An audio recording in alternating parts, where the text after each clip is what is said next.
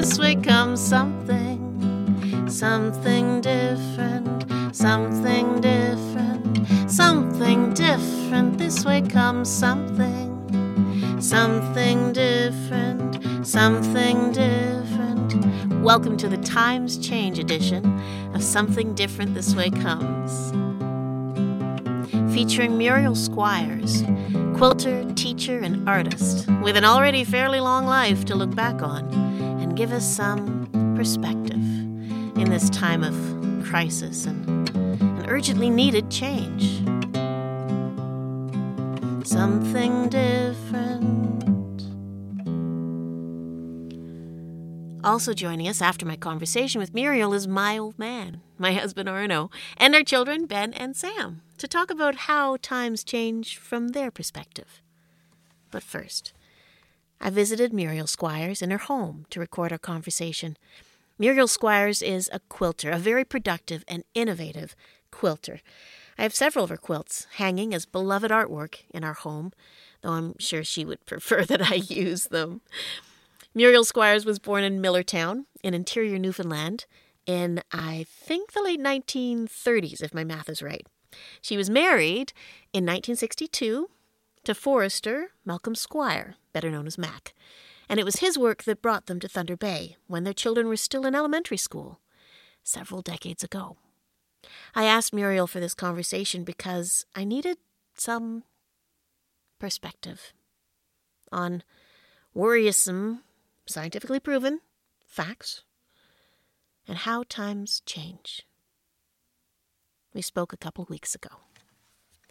Something different this way comes, something, something different this way comes, something different this way comes, something, something different this way comes. Great to have you, Heather. I've known you for a long time, but I know you more now. a lot more now.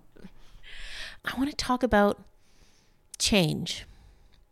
So I'm 51, and I've been talking to my kids about things they expect to see change. And it's hard to explain some of the things I've seen change because they didn't happen overnight, but they were pretty profound. Like, I think of the way people expected or talked about girls and women in the 80s and the 70s when I was a kid. I think there's been change there like profound change. And it happened kind of when I wasn't noticing. Just sort of grew upon us as new standards shifted. So when you think of change and you're older than 51, you don't have to tell me how old, but you're older than 51. What what comes to your mind? Well, I certainly agree that there's change in what women are doing, but it, it sort of snuck up on me because I have a cousin he had five children, four daughters, and they all became engineers. And we also had good friends. They had three daughters. The three of them became engineers. It was unheard of then, especially to have so many. And it was amazing. Women were expected to be barefoot and pregnant and, not, not venture out and show their talents. It was just. Uh, be a good wife, be a good mother, which is good, but you were limited. So now uh, you can be anything, whatever you desire. But I don't um, envy the workload that they have. Being a full time mother, housekeeper, and hold down responsible job and aiming to do better and better. It must be a, an awful lot of stress. Well, that's another thing is I feel like there was more community. Like when I was a kid running around, we would run around outside a lot. We lived in many different neighborhoods. We moved a lot. It wasn't because everybody outside in the neighboring houses had known me my whole life, but if they thought I was doing something stupid, everybody had permission to tell me to get off that fence or stop beating that dog or, you know, whatever it was. And similarly, there was kind of no. Uh, no sense that, that danger could lurk because there were many eyes or at least everybody had permission to sort of care for for the kids. I don't know, maybe I'm romanticizing, but do you feel like that was something too that that you've seen change in? Yes, definitely. Uh, neighborhood I live in, the kids have grown up and I've hardly seen them. They're inside. They don't seem to be outside. They weren't out being involved in the neighborhood, being active outdoors. I guess everything took place in the home, in the school. There was no running up and down the street. And although I did hear that one of them confessed to picking my raspberries at night, but you know, generally they, they weren't out. It wasn't like when I was a kid or had kids, where the kids all got out and played outdoors all the time. And as you said, if one did something wrong, there was a parent who usually let you know that that wasn't right. Yeah. yeah. Well, my house, it was my, my stepdad who was home, my mom who worked the long hours. My stepdad was a writer based at home. And, and he basically didn't look outside. We'd have to come inside bleeding before he noticed. It was adults I didn't know at all eh, that just happened to be in the neighborhood that would be reprimanding me and correcting me and getting to know my name. but I don't I don't see that as much uh, in and I don't think anybody decided it was a bad thing or banned it. It just shifted. I think if you were to speak to somebody else's child, letting them know that they've done something they shouldn't, I think the parents would get annoyed with you, probably quite angry. I think we would be afraid to chastise a child now. Even in a grocery lineup, I, I'd like to speak to a child that's in the, the grocery cart next to me, just to see the little face light up or whatever. But you know, some of them are, are scared. I think at a very early age, they're being taught I have nothing to do with strangers. And it's sad because uh, I think it restricts them in their ability to associate with other people. And it gives them a lack of confidence when they're with people they don't know. Uh, I think it's a shame that we're overprotecting them. And I think statistics show that they have more to be scared of from people they know than from people they don't know. Yeah, it's interesting, right? So, in our fear, we're, we're doing things to protect our children that might have unintended consequences that actually cost more than what we're protecting ourselves against. I feel like that's a theme for me lately, looking around and feeling like there's more fear than is warranted and there's less connection than is welcome. I like to think of a childhood as been relatively carefree. Let them be children. Leave the worries to the adults. I think back to my childhood, there were children dying from diphtheria and whooping cough and, and measles, and I wouldn't say they died from mumps, but they're pretty sick. I could name a dozen diseases because either there was no inoculation or inoculation started too late for them. And I like to visit cemeteries in a lot of the places I visit and I see so many headstones with children's names on them, sometimes three from a family within X number of months. And look at the date, you can usually tell it was a communicable disease. Well, we don't have to worry about that now. We just have to be concerned that the mothers get their children inoculated. And bingo, they don't get those diseases that kill anymore. And we've forgotten that. That, that, that is something that science conquered.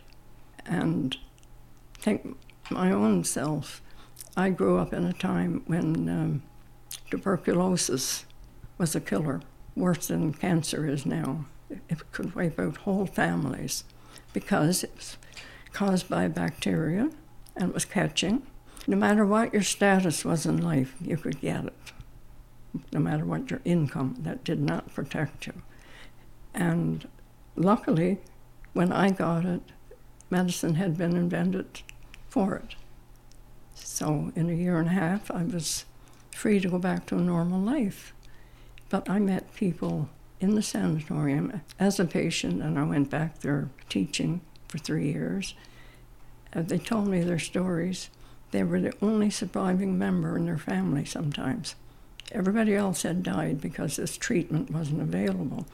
So, with, with that in mind, I think we need to reassure people, especially children, that we have problems, but we have people who are going to solve them We just have to do our bit best we can, but not worry. Yeah. You know, worry is pointless. It's worse than pointless, it's harmful. It doesn't change a thing to worry. I'm a worrier, but I constantly remind myself everything will still be the same whether I worry or not. So accept it, and as my sister used to tell me, bend with the wind and hope for the best. The other thing I feel like I had a lot more of than I seem to see among young people now is autonomy. Things that I did on my own. And I think my mom encouraged it. She was a farm girl, right? So she just saw everybody's capacity to help out from whatever age.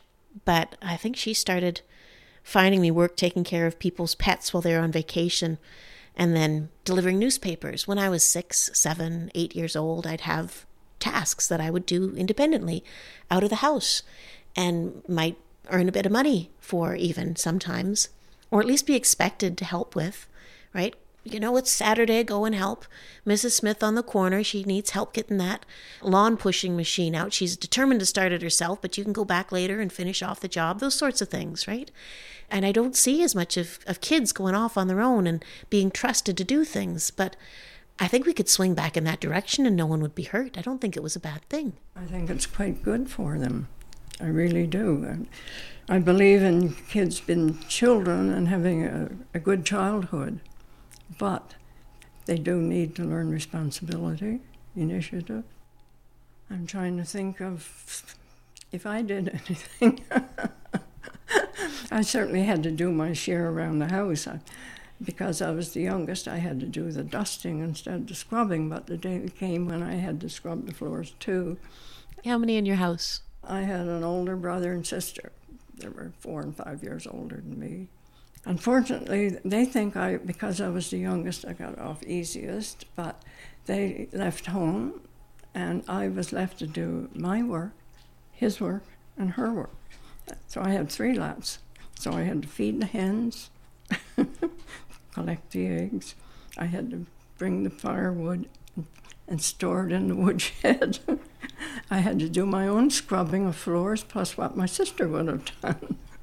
so yeah, I, I had work to do, and when I could get the choice job in town selling tickets to the movie when I was in grade 9, 10, and 11, I, I did that. I became treasurer for the Sunday school, taught Sunday school, helped teach the brownies handwork. you know, it was all good because I realized I have to contribute. And as it turned out, I became a teacher. So the, the teaching I did in Sunday school and the Brownies, I guess that helped somewhat too. So, uh, yeah, I think kids can learn very valuable things by doing odd jobs around the house or for others, whether they get paid or not. I think it gives you a great sense of um, being valued and, and having a place in your community mm-hmm. when you're trusted with jobs, even as a little person but certainly as you get as you get older there's been a, a lack of paying jobs for young people for a long time. I remember my nieces and trying to find jobs and having to get driven to the jobs was also a problem. Everybody seems to live so far from where the work is and other challenges can get in the way. But i would love to see more inclusion of, of kids as capable beings in our everyday lives as colleagues too like when the kid helps you out at church cleaning up it's lovely. It's lovely to have that extra opportunity to get to know somebody. Mm-hmm. yeah. Yes i certainly agree with that. Um, i really don't have much no contact with kids anymore. I'm in a neighborhood now where the kids have all grown up. My grandkids are in their late 20s and i'm not in contact much with them so other people have told me what kids are doing. but I find that noteworthy too, because my grandma, uh, she was widowed young. My grandpa died when he was 50, younger than I am now. And she had a farm to run, which she then rented out. She moved to town, a little tiny farming town. And she knew everybody, right? Because she would help someone with jamming and somebody with weeding and somebody with quilting and somebody running the thrift shop and somebody with the church bazaar. And she knew everybody, including every kid that walked by. And that sort of connectedness in community was she you know, she wasn't a chatterbox. She just quietly was places doing things. Um, and I would love for my kids to grow up with that same sort of sense that they have many layers of community around them. The town you grew up in was very small. Do you feel like there were circles of ways that you might not be known well, but but you just kind of knew your place and you knew your way around? Yes, I, I grew up in a very small town, which is getting smaller. Actually, I think they have 70 people left there now. yeah, we knew everybody in town. Everybody knew your business, and everybody, I wouldn't say everybody was there to help you, but I'm sure they were helping their immediate neighbors or if they had relatives in town, they were, they were there to help. Also, there were so few services in town that people became expert at things that they'd never been trained in. For instance, my mother became a hairdresser, but she had no training, and she was a barber. It was all through doing. You know, you do, you learn, you, you get better at it, and then people hear about you and they say, Oh, I like what you did, and, and so and so, and can you do the same for me? Which they did. I love that notion. I love that we can we can do so many more things than we might have been officially trained for. I certainly my own life has taken a few left-hand turns where I I did one thing and then I decided there's another opportunity I'm going to do something quite different. I think that's a sign of a, a rich life when life hands you a chance to gain a new skill and maybe a whole new circle of of influence. Yes, I, I, agree with you. I can't imagine getting a job and sticking with it till retirement time. I guess technically I remained a teacher, but because I had been a patient in a sanatorium, I got interested in going back there. And for three years, my job was to teach people in their beds. When was this? What years? Uh, this was 54 to 57. It was adults only, so I taught adults. These were adults who wanted to improve their education so when they left, they didn't have to go back to a physical grinding job, hopefully, get something easier on their health. Then we had children, so I would teach the children. There were three teachers actually in sanatorium because it was a big 270 beds, I think. Where was it? This was in Corner Brook, Newfoundland. And another time I became what they call a remedial teacher. Kids who had difficulty with certain subjects, I would take them out and teach them individually. And then there was opportunity teacher. They had fancy names back then. We teach kids crafts so that hopefully if they succeeded in crafts, their confidence would get built up and they would that would overflow into dealing with the three R's then I became an adult education teacher, teaching quilting, duffel embroidery, and all kinds of things. I was constantly changing, and even if it was school teaching, I, I would go to a different town. Happy wanderer. I seem to uh, want to move on to something different. Well, I do think of you as such a creative person because that's how I got to know you first is being gobsmacked, fall in love with your art as a quilter. I can't keep up with the things you do. You do so much. And lately you've been posting on Facebook this project to finish all your scraps and create something original with your scraps, which I love. But but how did you even get started with, with quilting that I think of as such a part of who Muriel is and what she does with her days? Where did that journey begin?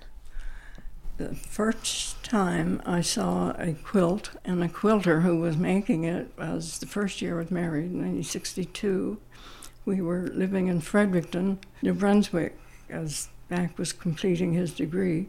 And our next door neighbor in the apartment building, she showed me the quilt she was making all by hand. Every stitch in it was by hand.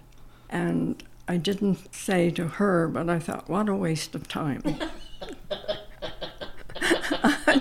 I thought, oh, get a life, you know.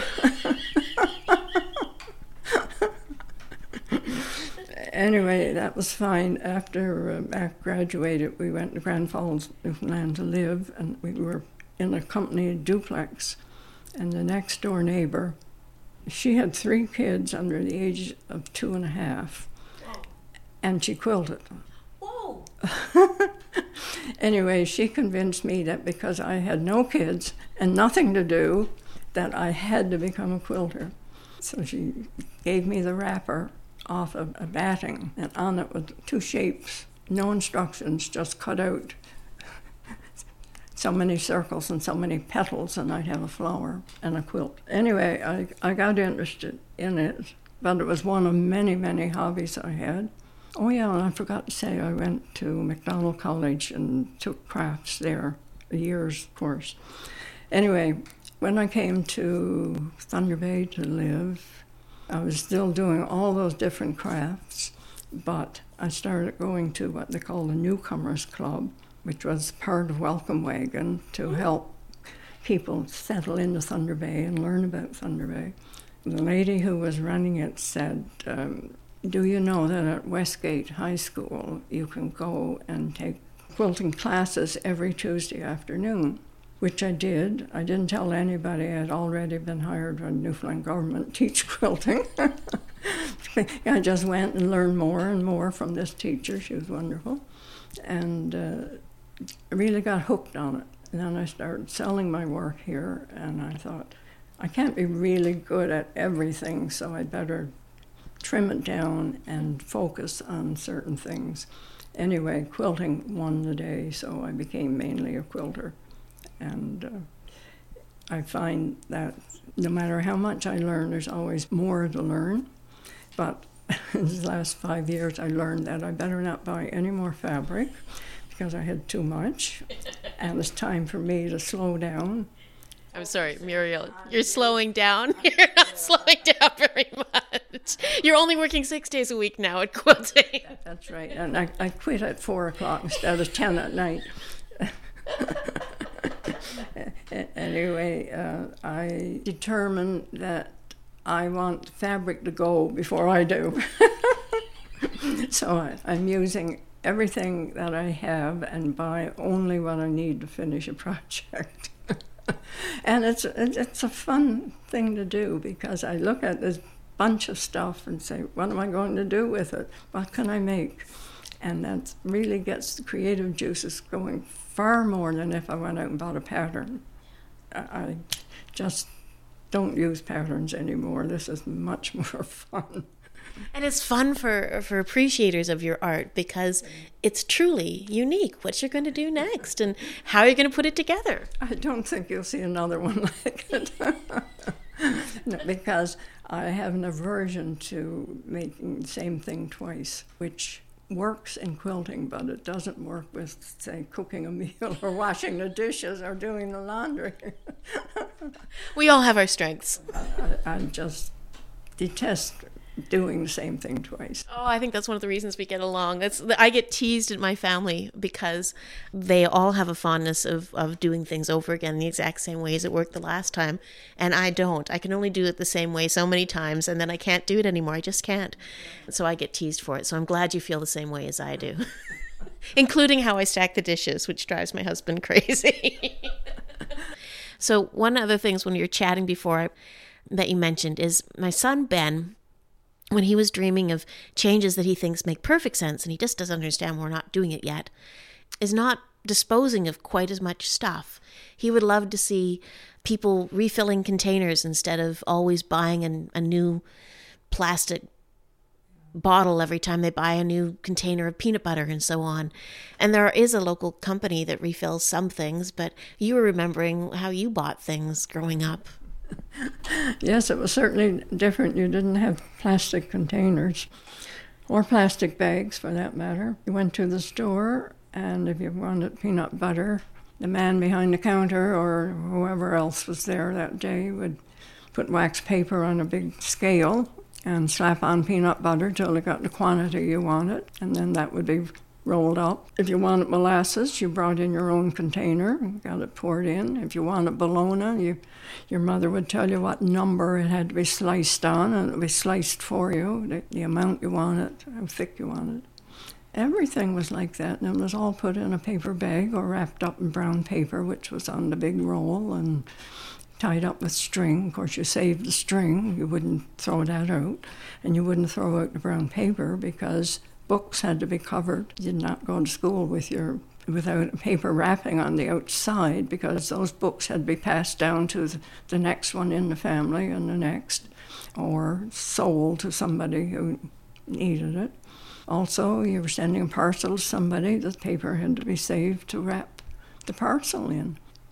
Nothing was thrown out. We used to, even in the latter years, my mother always kept plastic bags and washed them. She had a drawer that she put them in, and I find I'm doing the same thing. And she had little bits of paper everywhere, you know, the back of an envelope. She didn't buy notebooks or anything like that. Of course, it had to be written on both sides. In our scribblers in school, we wrote on both sides. And it wasn't a terrible hardship. It wasn't hard. It was just a way of life we, we didn't know any different. And, uh, well, my parents got married as teenagers the year the Depression started. They had nothing, absolutely nothing. And therefore, they had to work very hard to get what they had. And their goal was to have their own house. Dad was to build it.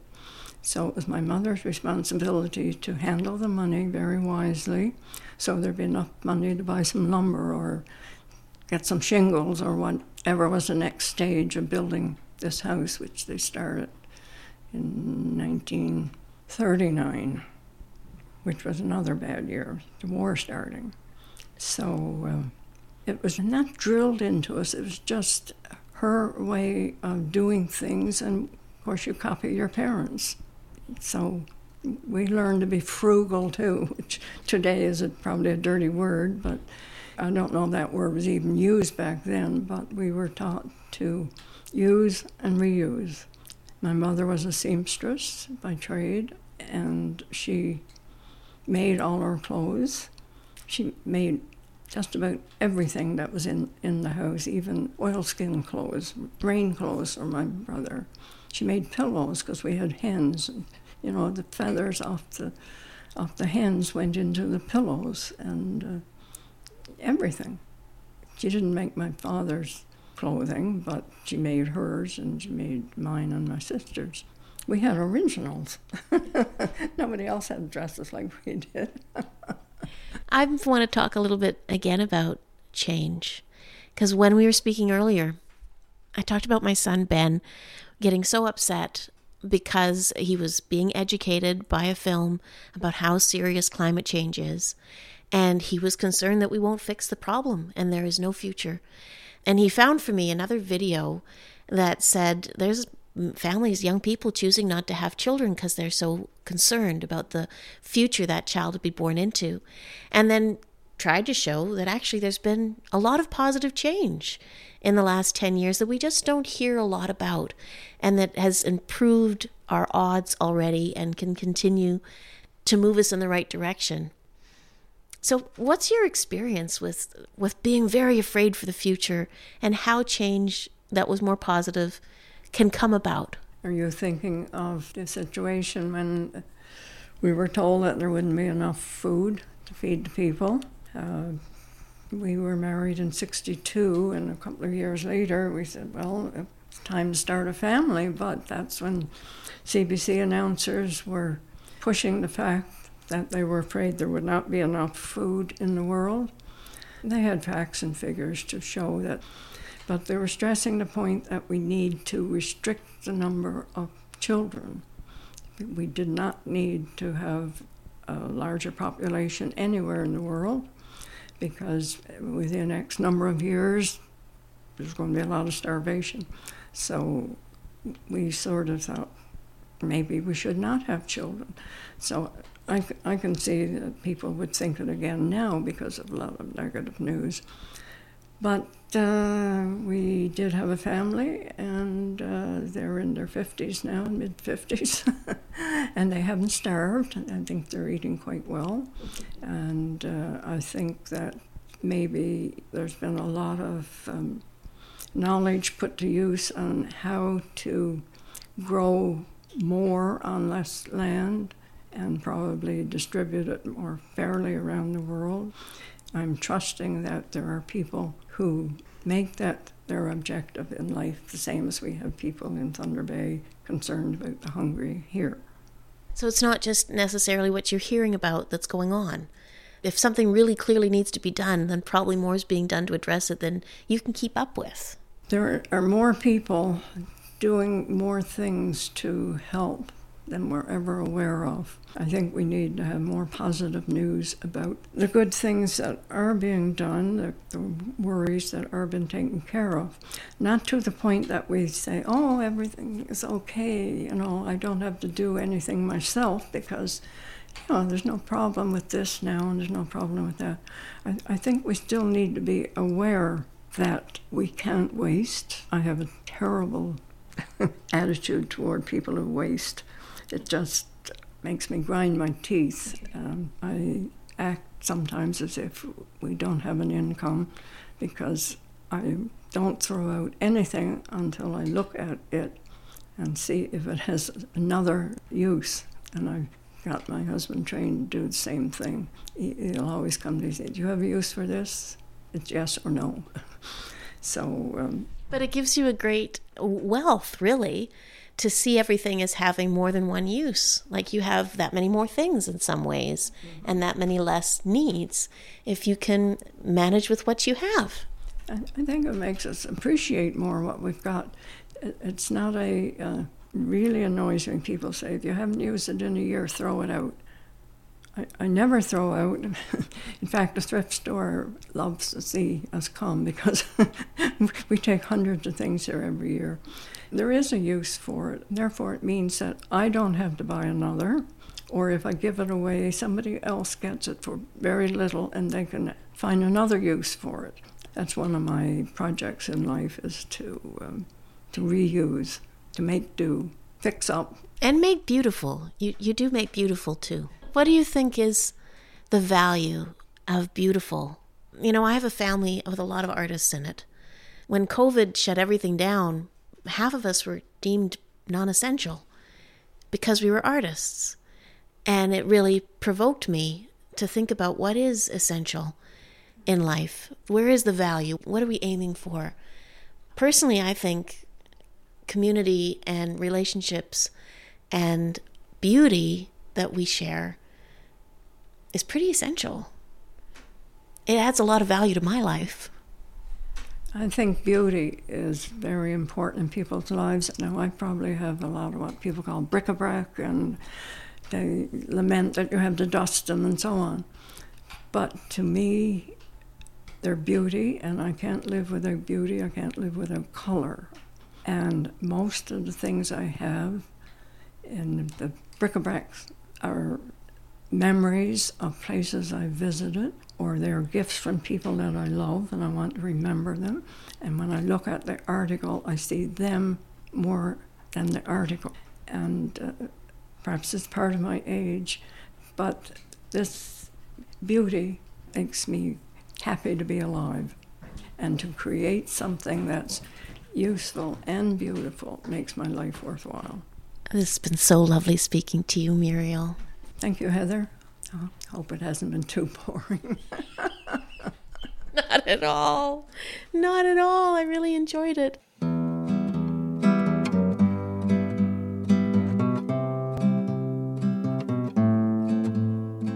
Something different, this way comes something. Something different, something different.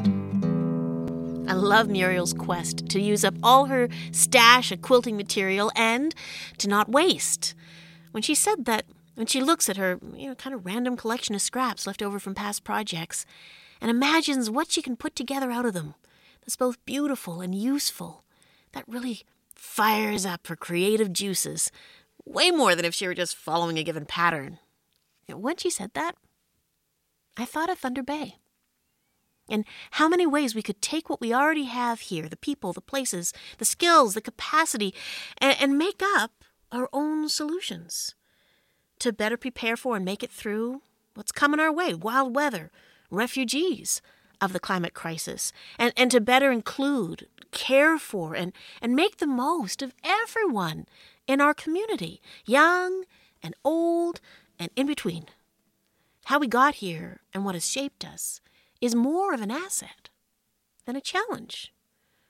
You know, I'm just thinking of this pulling together a one of a kind beautiful quilt of what we already have here in Thunder Bay with just just that few little odds and ends we need to make it hang beautifully without waiting for a pattern to follow from some other community or or a government plan. Anyway, I, I thought of that metaphor. I thought it was I thought it was suitable.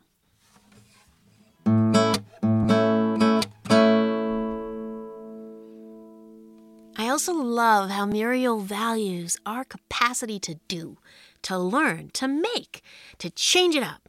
She said that no matter how much we learn, there is always more to learn. Like that made her happy. And she was so eloquent on the value of beauty. Beauty. It makes life worth living. How's that for an endorsement?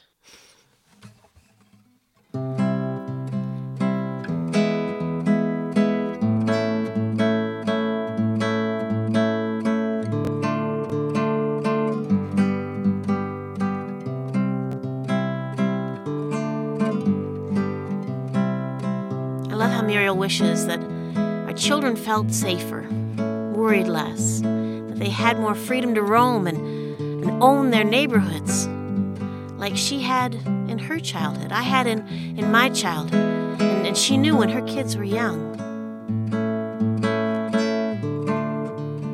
She wishes she saw more kids.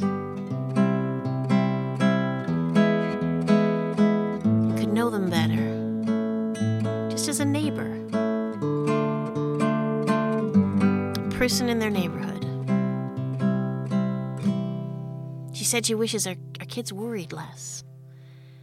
And, and that we all heard more about how worrisome things are being solved by all the people beyond count doing things that help.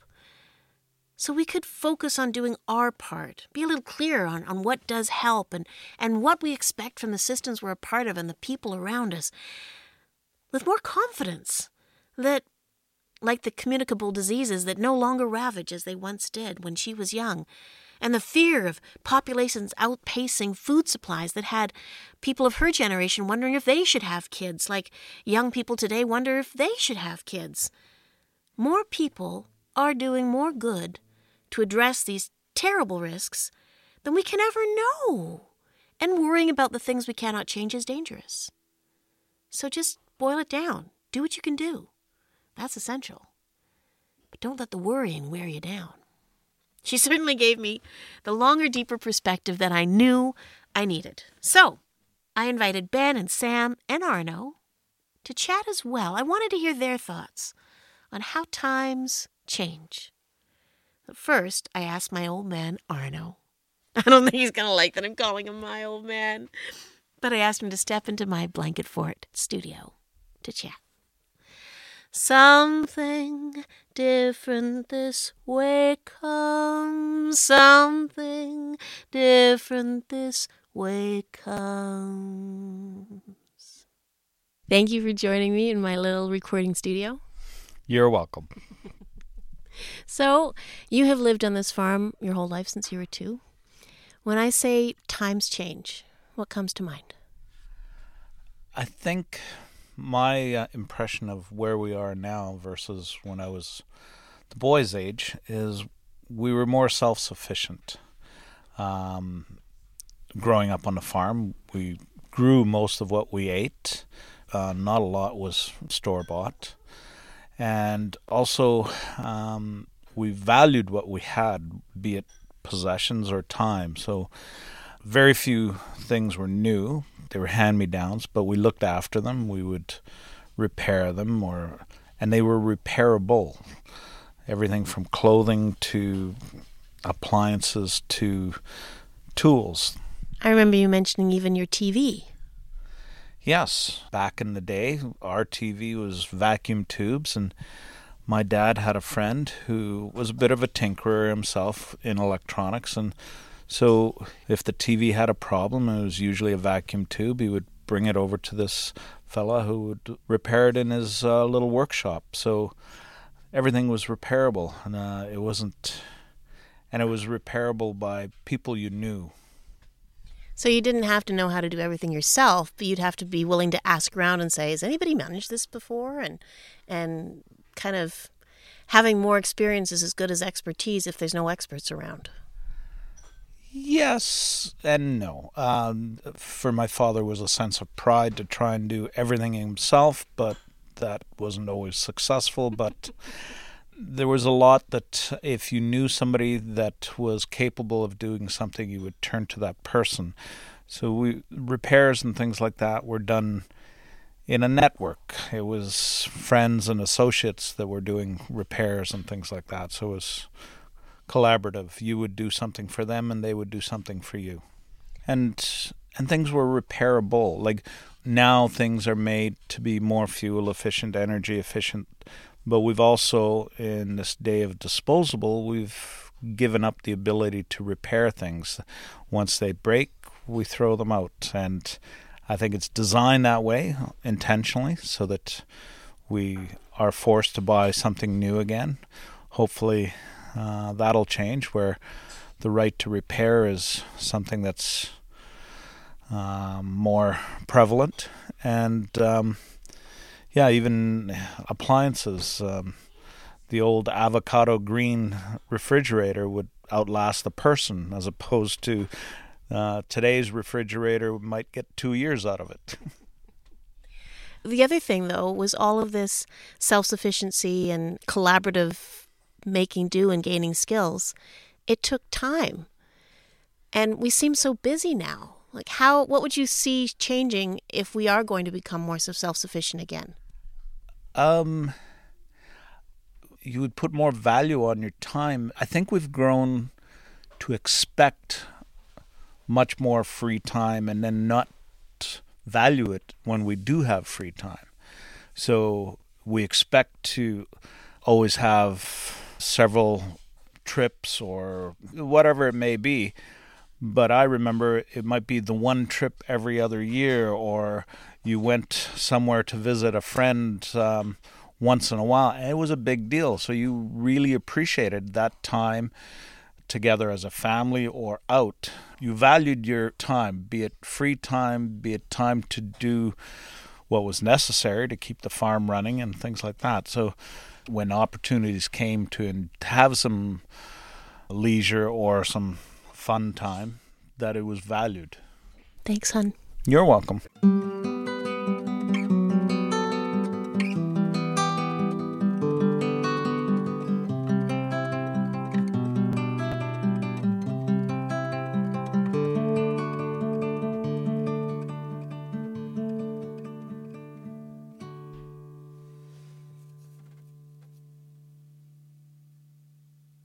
That was my husband, Arno, who's lived on this farm where we all now live since he was two. Arno left to mow the lawn, and then Ben and Sam joined me. Ben, do you know any kids who have died? Um. Well, I mean, I haven't talked to any in a while. Goofball. How about you, Sam?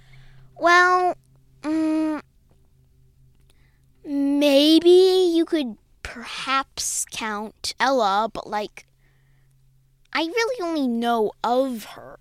I didn't really ever know her. She she died before I was born, so So, when Muriel was a kid, the woman I was just talking to, she knew dozens of kids who died of dozens of diseases. In fact, whole families they died of things like diphtheria, whooping cough, measles, tuberculosis. But that's not been your experience.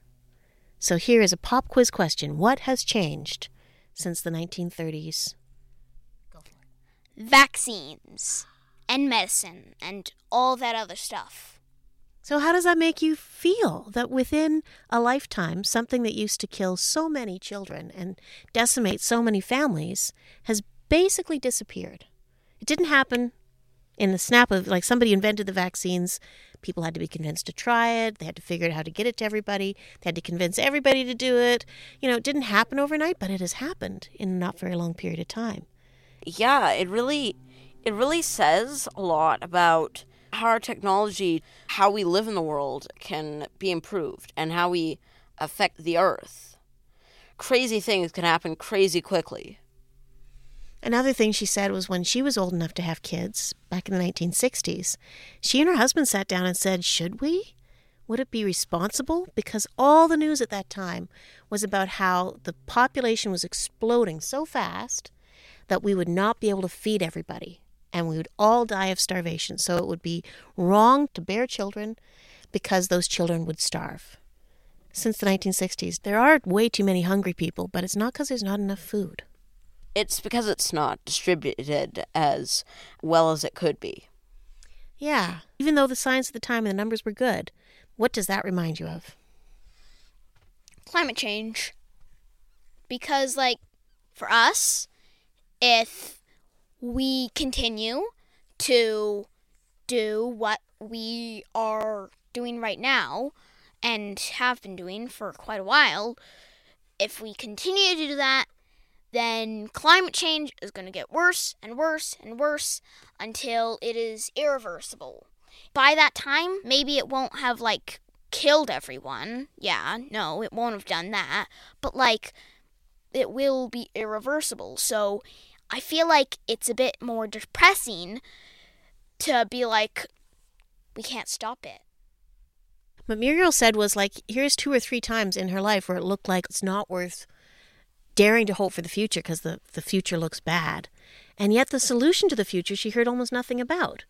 It clearly got solved, but it was sort of outside of what she personally could deal with. She just had to do her part as she was directed, and things did improve. She felt like right now the worry's landing too much on our shoulders, when in fact we should just be expecting it to be solved. What do you think? I think that's really, really interesting. Yeah, I hadn't thought that in the 60s some families would be thinking, I can't have kids into this world. There's no future for children in this world. When in fact there was. That was really interesting to me. Another thing Muriel talked about was when she was young, disposable plastic wasn't a thing. Disposable anything wasn't a thing. So when she was sent to the store to pick something up, even if it was peanut butter, it would just be weighed on a piece of wax paper, brown paper, wrapped up with string. And when she took it home, you'd carefully unwrap it and hold on to all the packaging because that too would be reused. Sometimes it seems impossible to imagine everybody changing the way that we package and buy and ship stuff around. But Muriel remembers a difference not that long ago. That sounds incredible. That reminds me of the place at Goods & Co. where you can refill your soap. Not sponsored, but um, that sounds like a really good idea. It's something we should definitely do. I don't know why we stopped doing it. Another thing Muriel talked about was how much everybody in her family was expected to help to the best of their ability growing up. And your dad talked about that too the chores that he was expected to do from as as soon as he was old enough to walk and talk basically that would expand as his capacity grew and how valuable that was to the family. It allowed them to live pretty self-sustaining lives. Most of the food that they ate when he was growing up they grew here they raised here they traded or bartered with other neighbors for. They didn't go to the grocery store much at all. You guys have chores. You totally help out around here. Do you think that's a burden or a blessing? Would you like to be trusted with more of them or relieved of most of them? Trusted with more of them all the way, totally.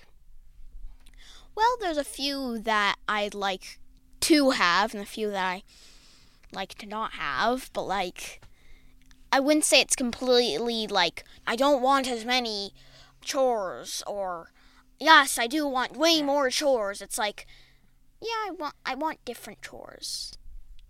But nonetheless, somebody's got to do them. But you like it when you are trusted as part of the family to help take care of things. Yes.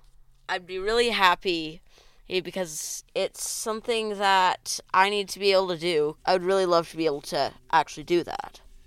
Right. Yeah. The work has to get done. You're not going to learn how to do it if you're not allowed to follow along and learn. Yeah. Okay. All right. So here we've been talking about Muriel. She's lived a long life.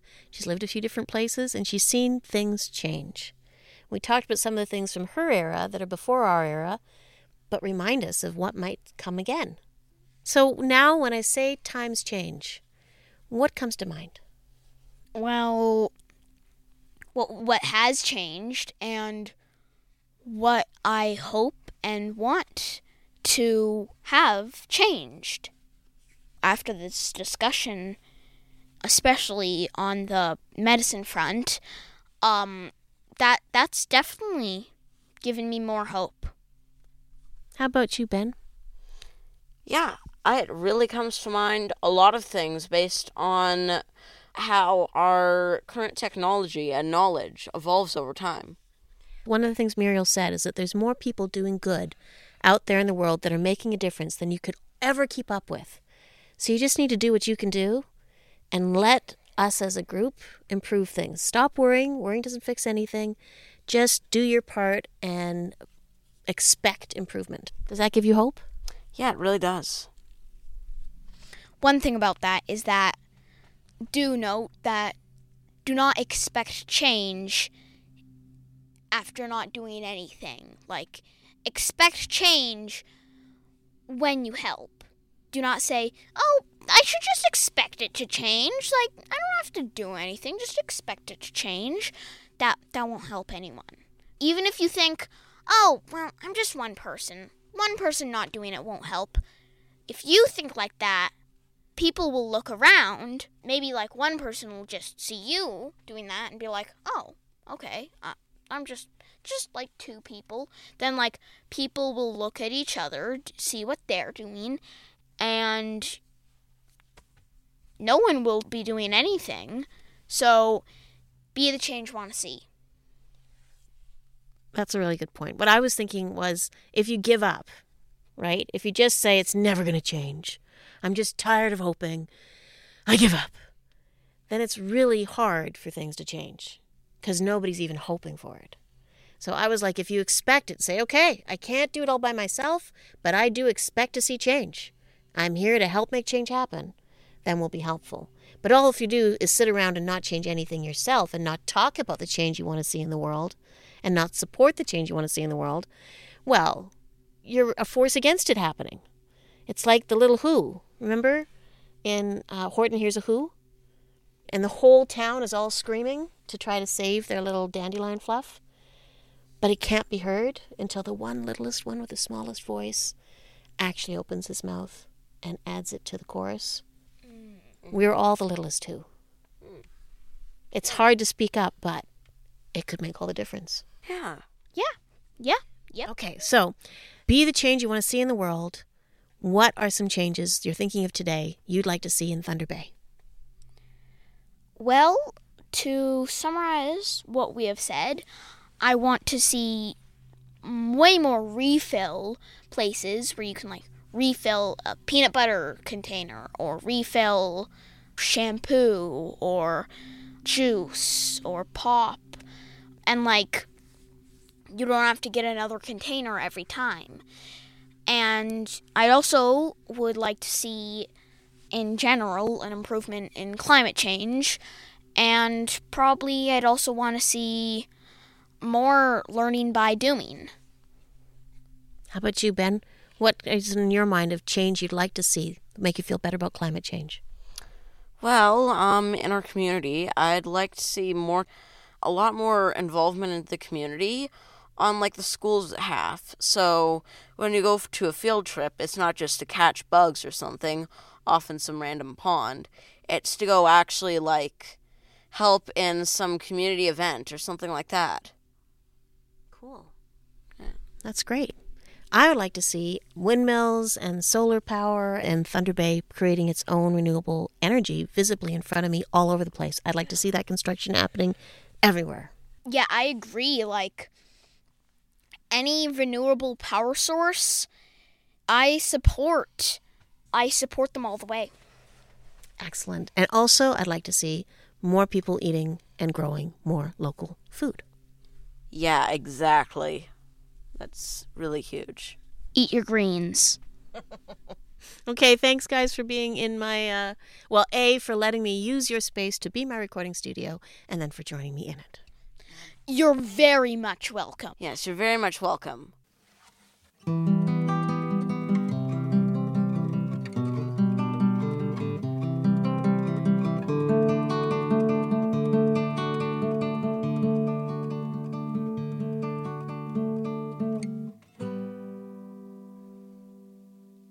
And Sam are my sons.